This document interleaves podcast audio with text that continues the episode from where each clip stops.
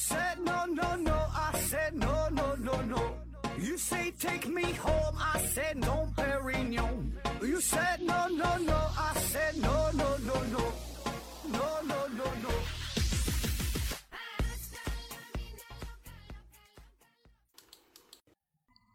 拼命探索，不计后果。欢迎您收听《思考盒子》，本节目由喜马拉雅平台独家播出啊。这一期呢，还是回答听友的问题。第一个问题，幺三六八六三零 GDVM 提问说：盒子，很多我们传统意义上啊感觉不会游泳的陆地动物，比如说大象、犀牛、骆驼、马、袋鼠、刺猬、兔子等等啊，都会游泳，而且平时呢没练过，但是下水就能游啊。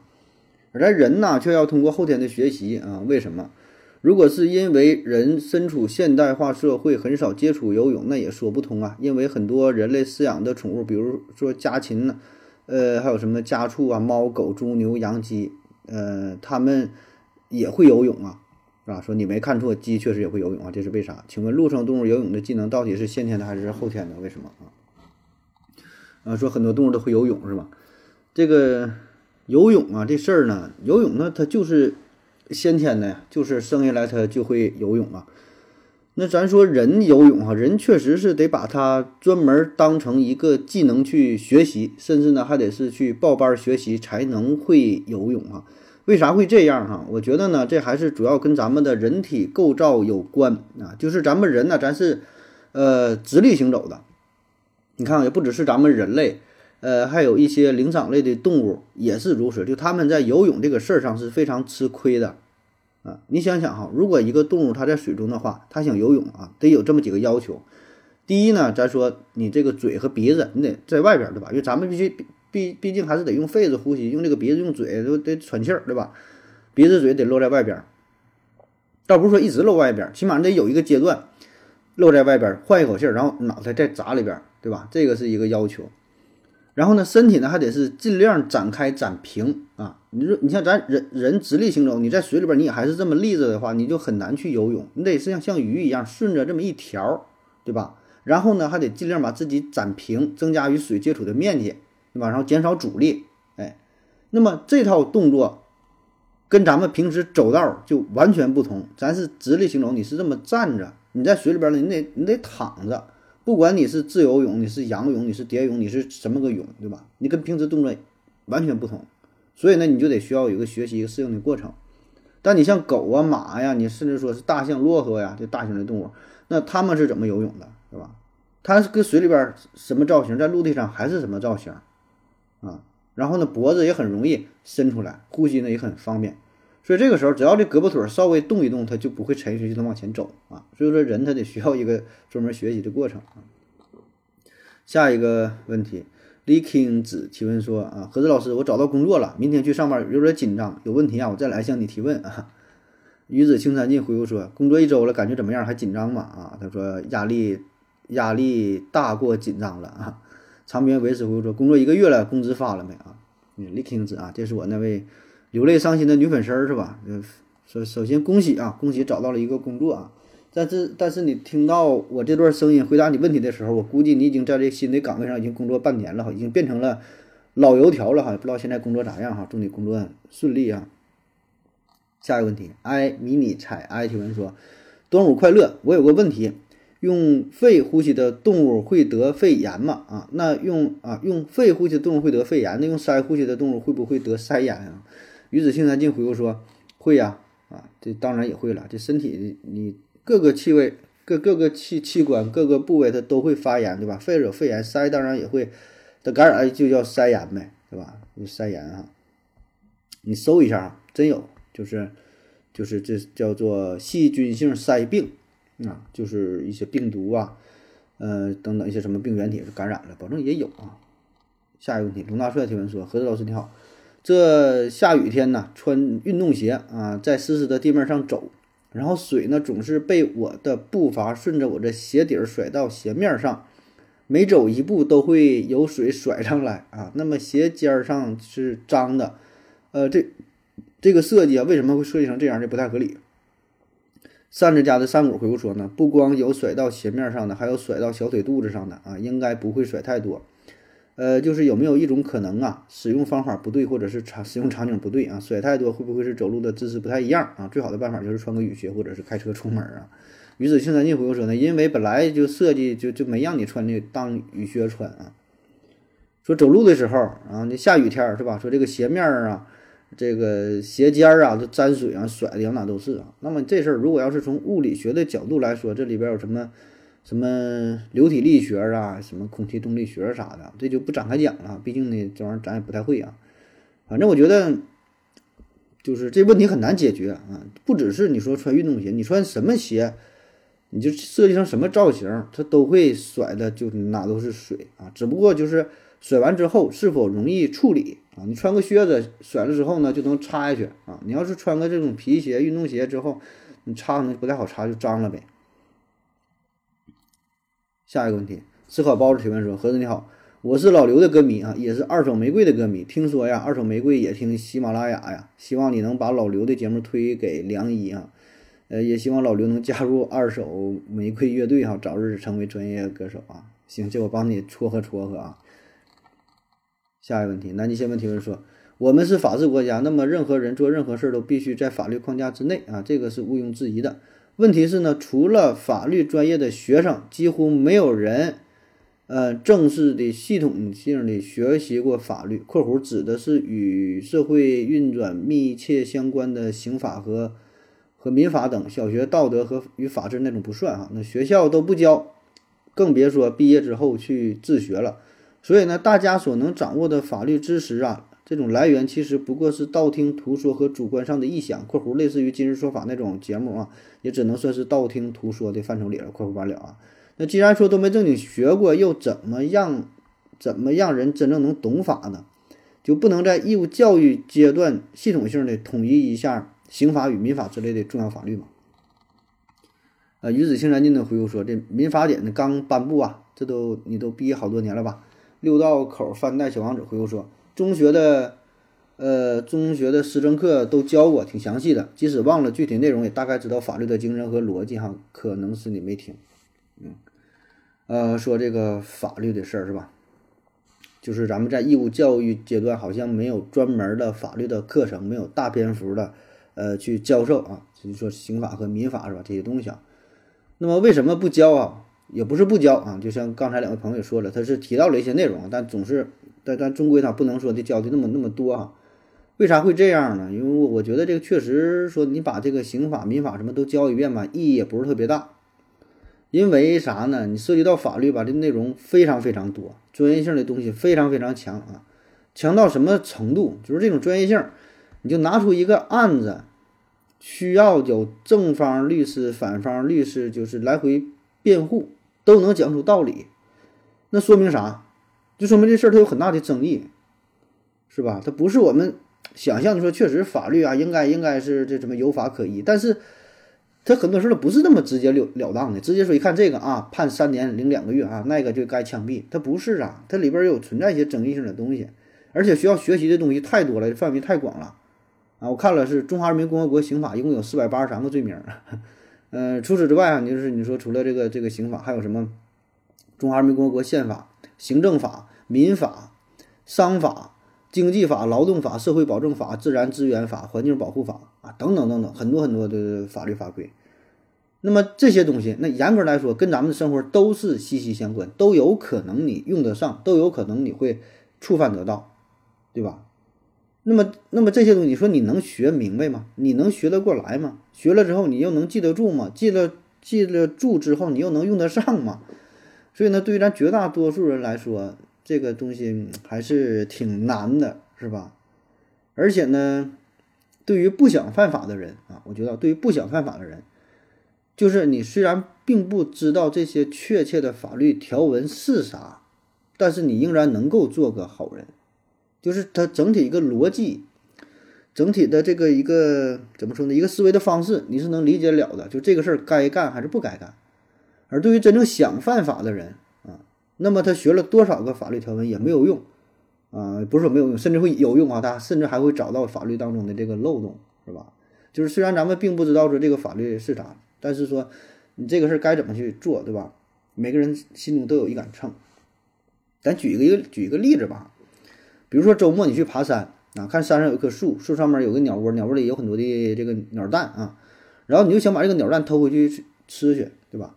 哎，那么这时候你就会想了，哎，这东西是不是违法的，对吧？你保证想到有一个叫做《野生动物保护法》的东西，但是你第一不认识这个这个小鸟是啥，不知道是什么鸟的蛋；第二你也不知道说的这个鸟，你要是给它吃了啊，吃了几只会判几年，是一只判刑还是五只判刑啊？是判个几年呢？这些你都不清楚，但是你朴素的思想会认为这个东西咱轻易不能碰，碰了就有可能违法。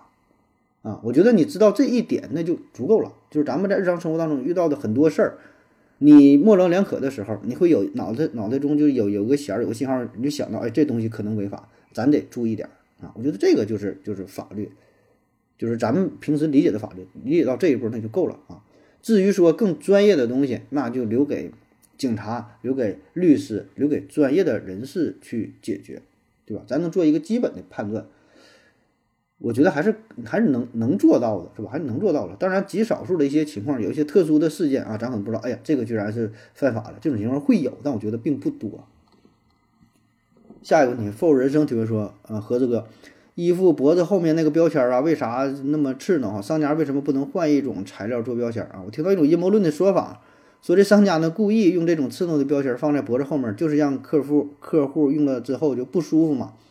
然后买了之后就会马上把这个标签儿给剪掉啊，剪掉之后呢，你你就没法退货了啊。呃，风铃时代回复说呢，不剪了，拿去退货，退货的理由是标签刺挠哈。说这衣服标签儿啊，就总放脖领子这地方很刺挠。呃，首先呢，就是对于衣服标签儿啊，它是有明确的要求的啊，就是正规的就要求这个衣服上面必须有一个标签儿啊。标签上呢写一些重要的信息，比如说衣服的产地、衣服的尺码、衣服的用料啊，一些什么这个洗涤的方式是吧？那么这些信息啊，就是就是正规的衣服必须得要写，你不写那是不合格啊。你你有说一些小的作坊做的那另说，正规卖的啊都得需要啊。而且呢，要求啊这个标签呢必须放在顾客非常容易查看到的地方，就是你不能给它藏起来，半天找找不着那不行，必须得那一下能看到。啊，所以这个脖领子这个地方就是一个很好的选择啊！不管你是羊毛衫啊、大衣啊、T 恤衫啊，甚至说有的衣服你看是它没没有袖子啊，甚至说这没有领子的啊，各种很短的奇异的造型，但它终归会有一个后脖领子这个位置啊，所以这个就成了很多商家共同的选择，慢慢也就固定下来了。至于说固定呃刻意放这地方让你难受，你说没法退货什么的，我觉得也不至于啊，也。谁也不会说马上就减，是吧？你保证是买了，你先穿几天，然后穿着感觉合适了，没有什么其他问题了，你才会把它给减掉啊！不会说上来马上就减掉，然后再去穿，穿了之后呢，脖领子这地方挺舒服，但是别地方哪都不舒服，你再想去退，我觉得这种情况应该并不多吧。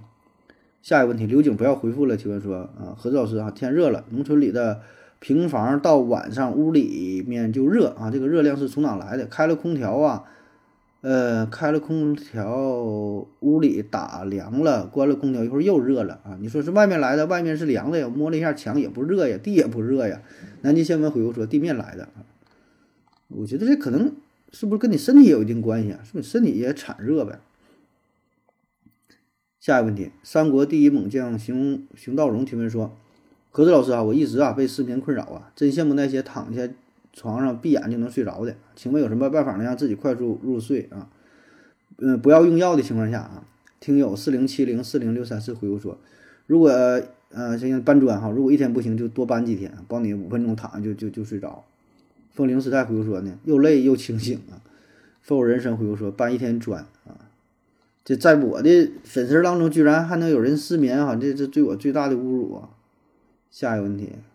嗯，不到之高哪道去了？李提问说：“六月十号提问啊，说盒子为什么会有死缓这种处罚啊？说死缓啊。”鱼子青山尽的回复说：“啊，为什么没有呢？啊，思维盒子回复说：那个叫死刑缓期执行啊，是死刑的执行方式啊。说死缓啊，对这个死缓呢，准确的说法呢，它也是死刑啊，是死刑的执行方式啊。”就是给你判死刑了，然后什么时候毙了你啊？是说判死刑了，马上拎拉出去就给毙了啊？还是说等三天再毙啊？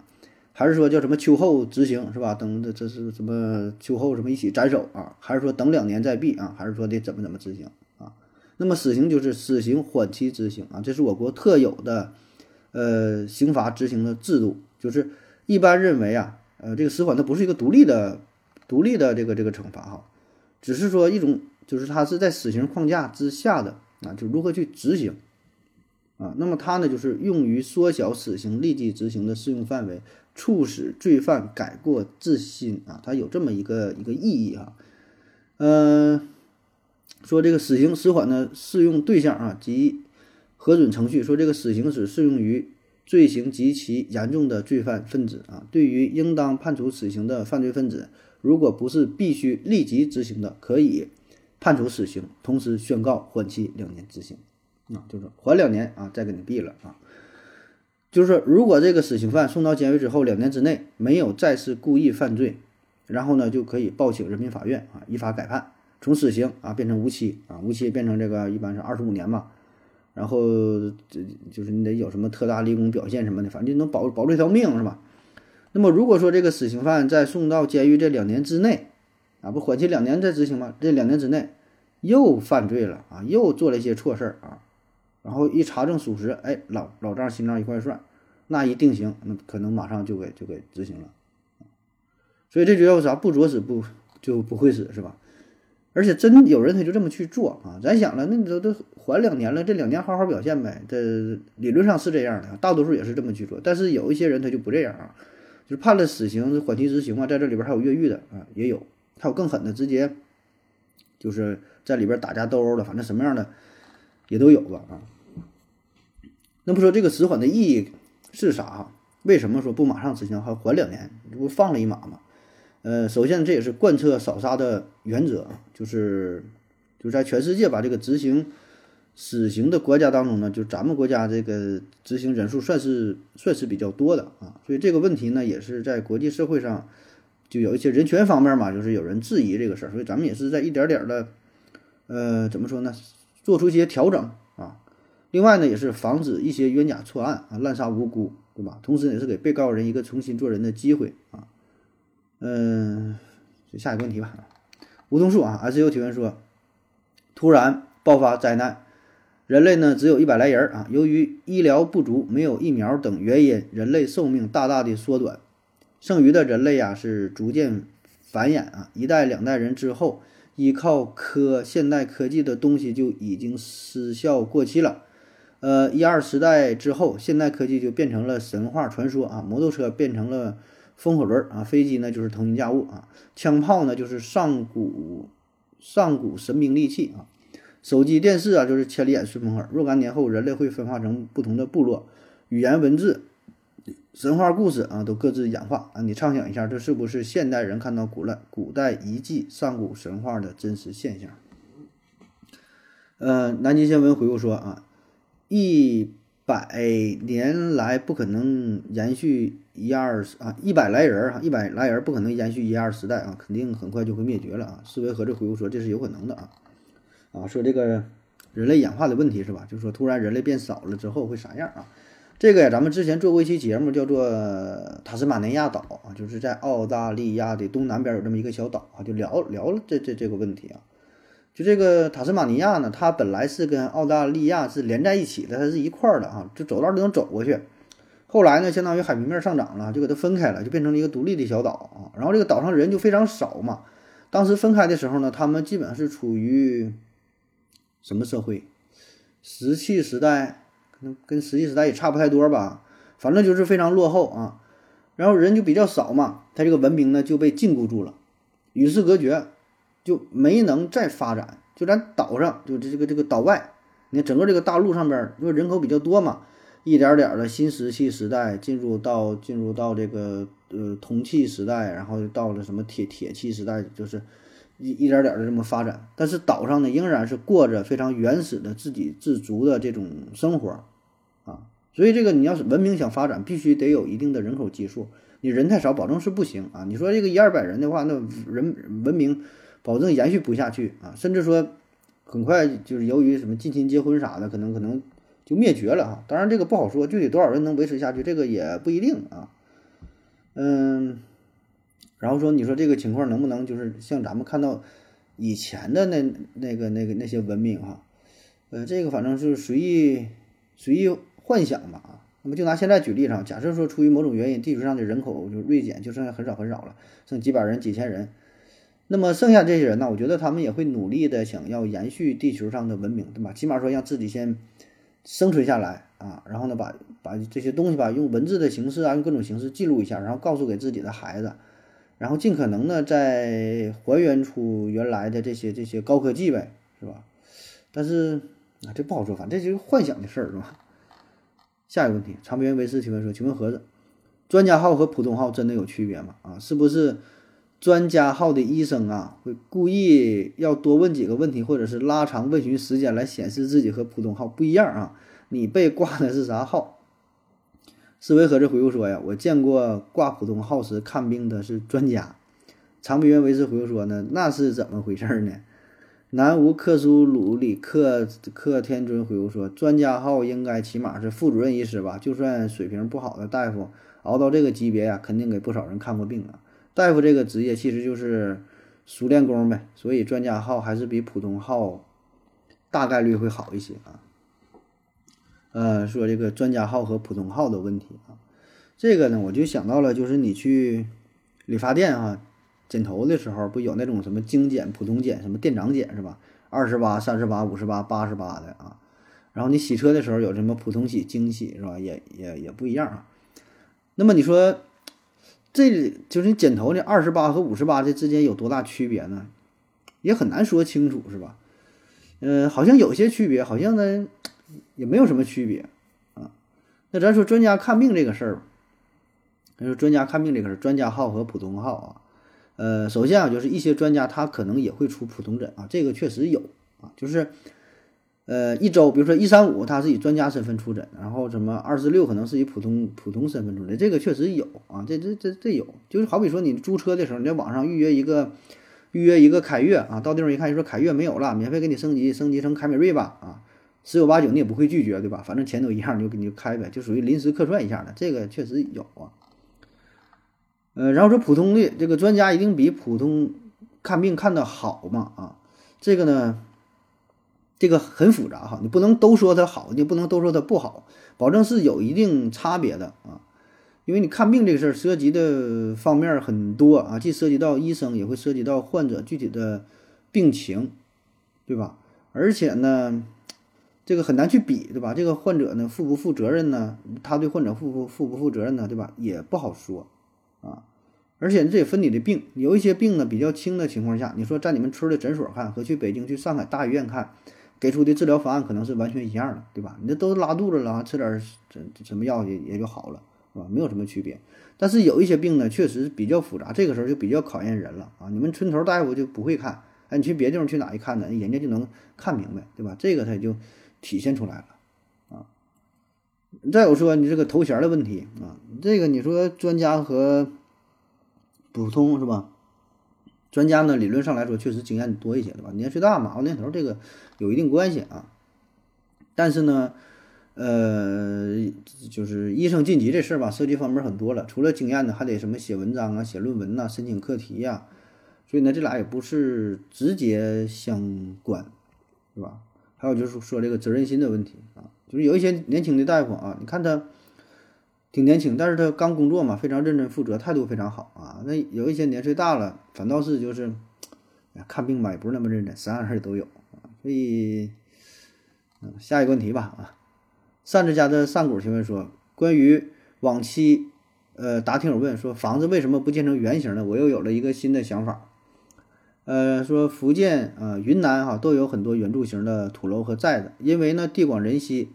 外敌来侵呢，可以缩短防御阵线啊，而方形啊更适合民族融合的村镇。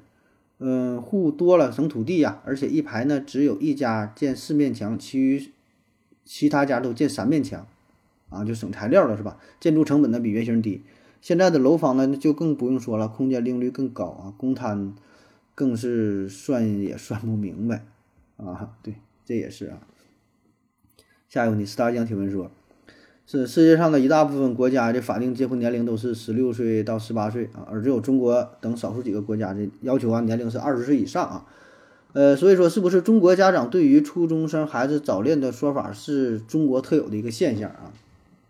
南极新闻回复说呢，我认为是啊。石大江又补充说，事实上呢，不只是中国只有高考，呃，韩日欧美一些有高等学府招生的考试啊。思维合适回复说，不高考的话就不管早恋了啊啊，他这俩是说反了是吧？不是是是我念反了啊。呃，说早恋的问题是吧？就跟上学跟这个法定结婚年龄都有一定关系是吧？呃。咱先看看啊，各个国家的法定的结婚年龄哈，我查到的一些数据，这个不知道准不准啊？就是在网上找到的啊。说中国大陆啊，法定结婚年龄男的是二十二吧，女的是二十。中国香港呢，法定年龄结婚年龄十六啊，是吗？这我还真第一次听说。台湾呢是，呃，中国台湾是法定年龄男的十八，女的十六啊。然后说二零零三年统一呢是这个统一到十八岁啊。伊朗呢，男性是十五，女的是十三啊。荷兰呢是统一都是十八。